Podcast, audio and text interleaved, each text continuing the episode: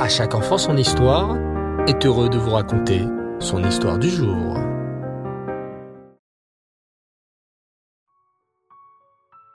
Bonsoir les enfants et Reftov, j'espère que vous allez bien. Baruch Hashem. Ce soir, très heureux de vous retrouver pour notre nouvel épisode à la rencontre de notre tzadikim. Nous sommes en ce moment à la découverte de l'incroyable histoire de Yona Navi. Il a reçu une mission d'Hachem. Au début, Yona a essayé de fuir la mission. Mais, comme vous vous souvenez les enfants, on ne peut pas fuir Hachem. Il est tout le temps avec nous et à tout endroit. Yona Navi l'a bien compris à ses dépens. Le bateau dans lequel il s'était réfugié a été victime d'une terrible tempête. Les marins ont été obligés de jeter Yona Navi à la mer. Ce dernier s'est retrouvé englouti par un poisson. C'est là que Yona a pris conscience qu'Hachem peut tout faire et qu'on ne peut fuir devant lui. Yona Navi a alors supplié Hachem de le faire sortir du poisson. Désormais, Yona Navi était prêt et résolu à accomplir sa mission. Où Yona Navi devait-il se rendre déjà, les enfants?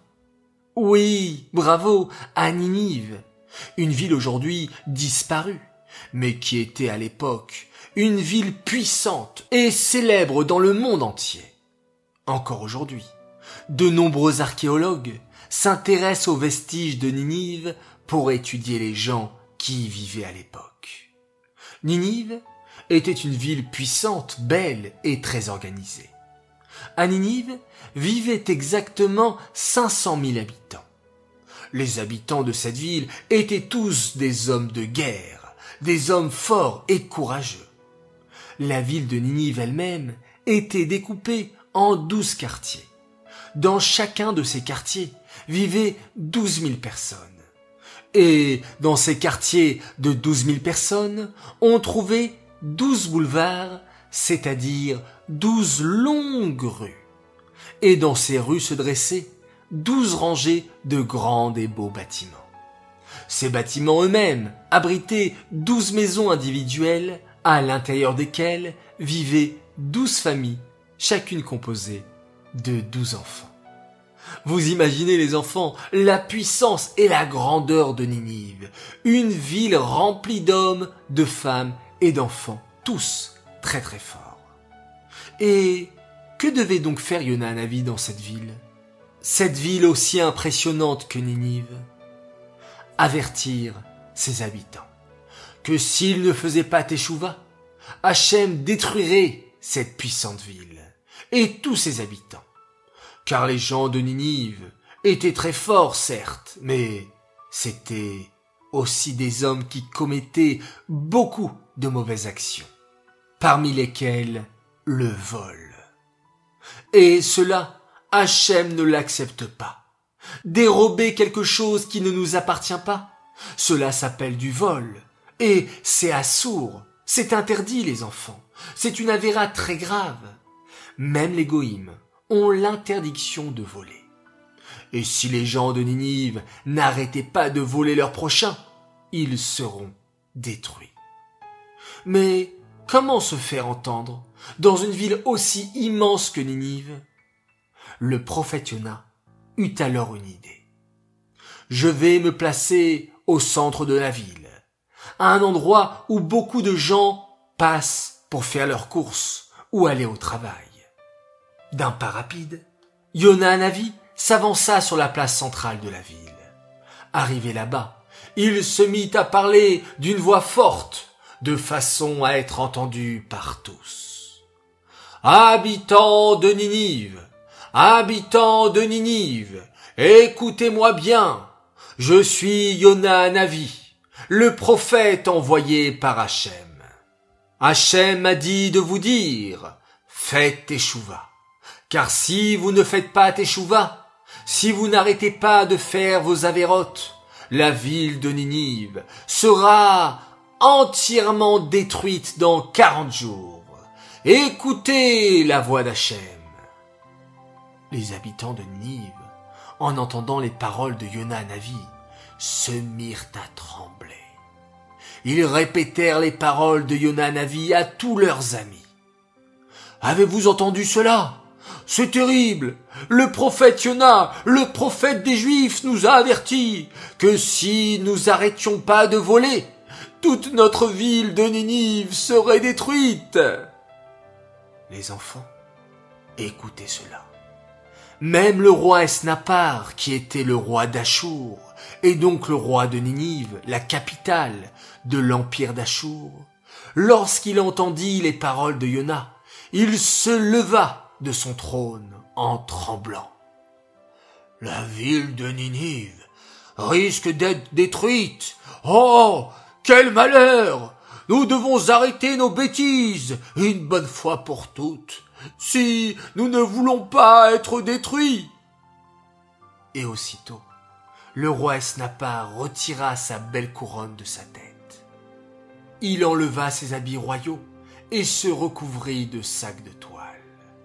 Sur la tête, à la place de la couronne, il plaça de la cendre, comme s'il était en deuil. Puis, le roi alla dans toutes les rues et s'adressa à tous ses sujets. Ne perdez pas de temps, habitants de Ninive. Écoutez ce que dit Yona Navi.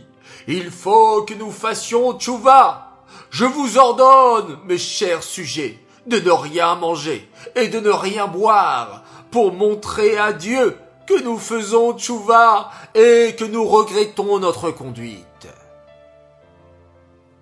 Les habitants de Ninive obéirent immédiatement. Ils jeûnèrent trois jours durant et décidèrent d'arrêter leurs mauvaises actions.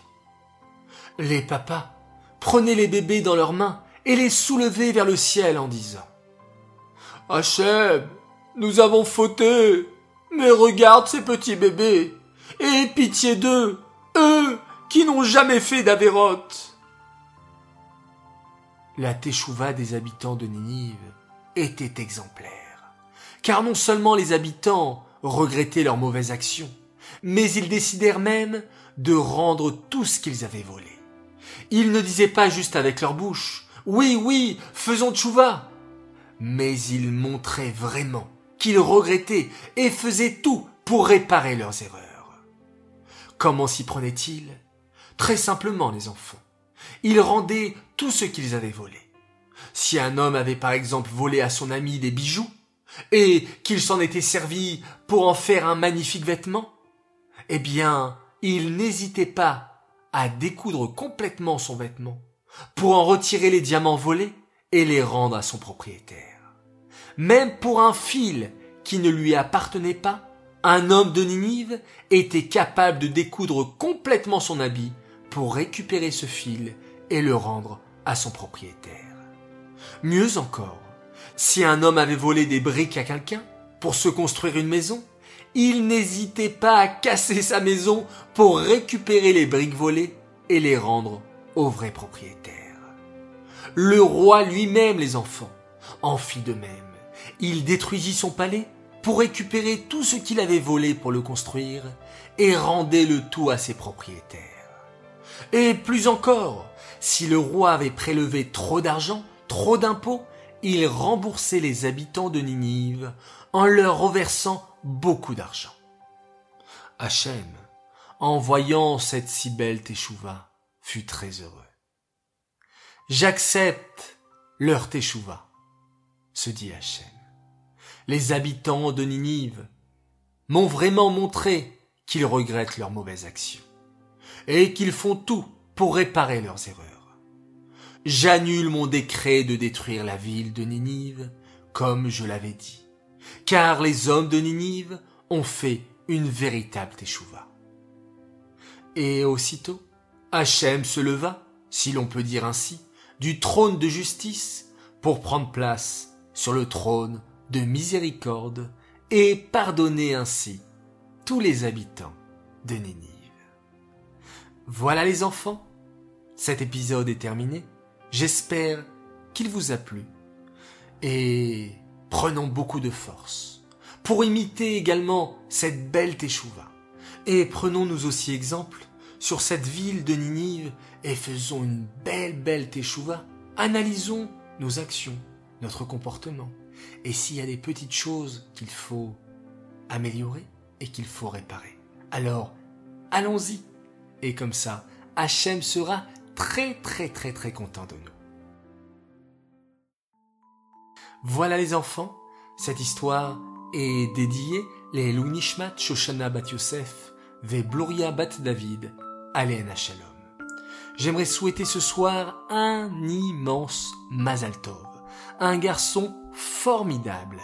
Il a fêté aujourd'hui ses six ans et il s'appelle Menachem Mendel Lelouch.